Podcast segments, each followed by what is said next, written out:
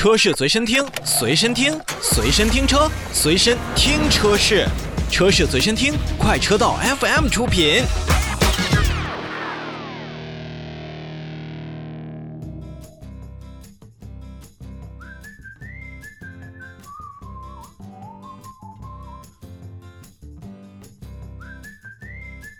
今天咱们介绍新车之前呢，想要问问大家，江铃呢，您现在还熟悉吗？雷诺，您现在还有印象吗？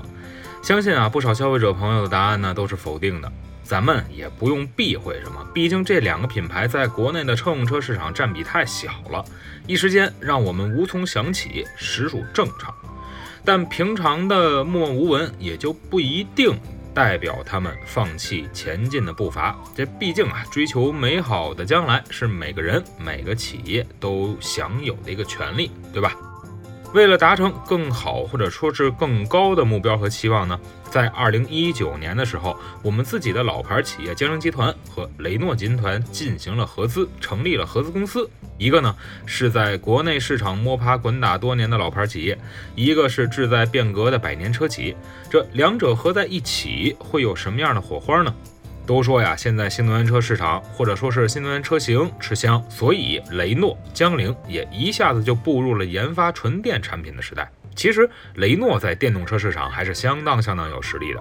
在去年二零二零年的时候，雷诺集团呢累计就售出了十一万五千八百八十八辆电动车，较二零一九年是增长了百分之一百零一点四。而且其中呢，光是雷诺的那个小型车，全年就销售了十多万台。这对于欧洲市场来说的话，这个数字是相当可观的。不过，针对于国内电动车市场而言，在欧洲销量非常畅销的产品，如果原封不动导入国内的话，往往会显得水土不服。虽说之前江铃汽车也有着相应的新能源车系加入了市场战团。不过呢，车型较少，产品相对单一，就让雷诺、江铃急需一台全新的车型，让市场认识自己。就在最近呢，雷诺江铃集团基于欧洲设计打造的首款新能源轿车 E 进行了曝光。作为雷诺江铃集团旗下的全新合资品牌的全新的合资产品，雷诺江铃将这款新车定位在了全球先锋智电轿跑。不做市场最容易认可的 SUV，反而去做轿车，雷诺江铃呢这一步也算是让人意外。而下面呢，咱们就结合现在所曝光的内容，和大家一起来聊聊这款新车 E 能够有什么特点，让大家去关注。首先呢，先说外观。作为一台立志于轿跑风格的车辆，在整车的设计上一定要有溜背的这样的设计，并且呢，整车的处理尽可能要比较平滑。所以，我们看到 E 在车头、车身、车尾相对都是比较整齐的。那车前脸处的封闭的前格栅、引擎盖的隆起、车门上的隐藏式的门把手和车侧两条泾渭分明的腰线，再加上从 B 柱之后就开始下压的车尾处理。都让 E 这款新车有了我们熟悉的一些轿跑的感觉。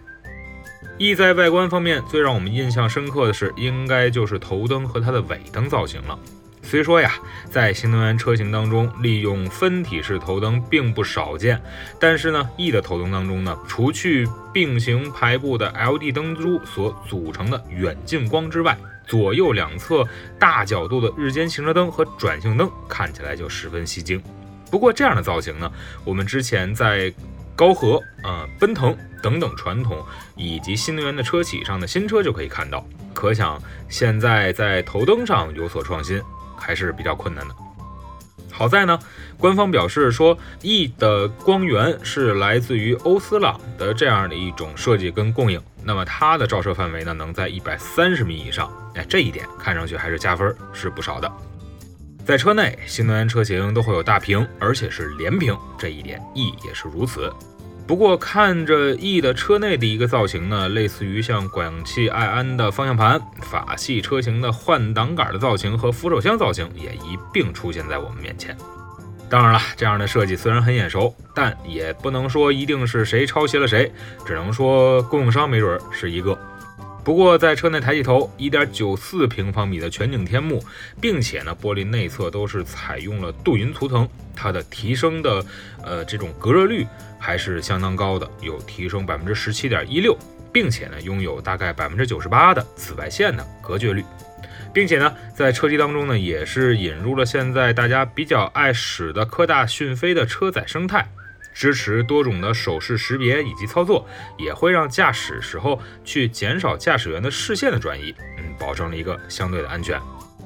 除去外观和内饰之外，雷诺江铃 E 在车内呢也是延续了新能源车型的特点。在自动驾驶辅助能力上呢，雷诺江铃 E 搭载的 Ti 新一代的自动驾驶芯片 TDA4，并且结合了英飞凌的微处理器，那配合全车所配备的二十四个传感器和两百万像素的前置双摄的这样的布局，可以实现部分高速道路以及城市道路的辅助驾驶功能。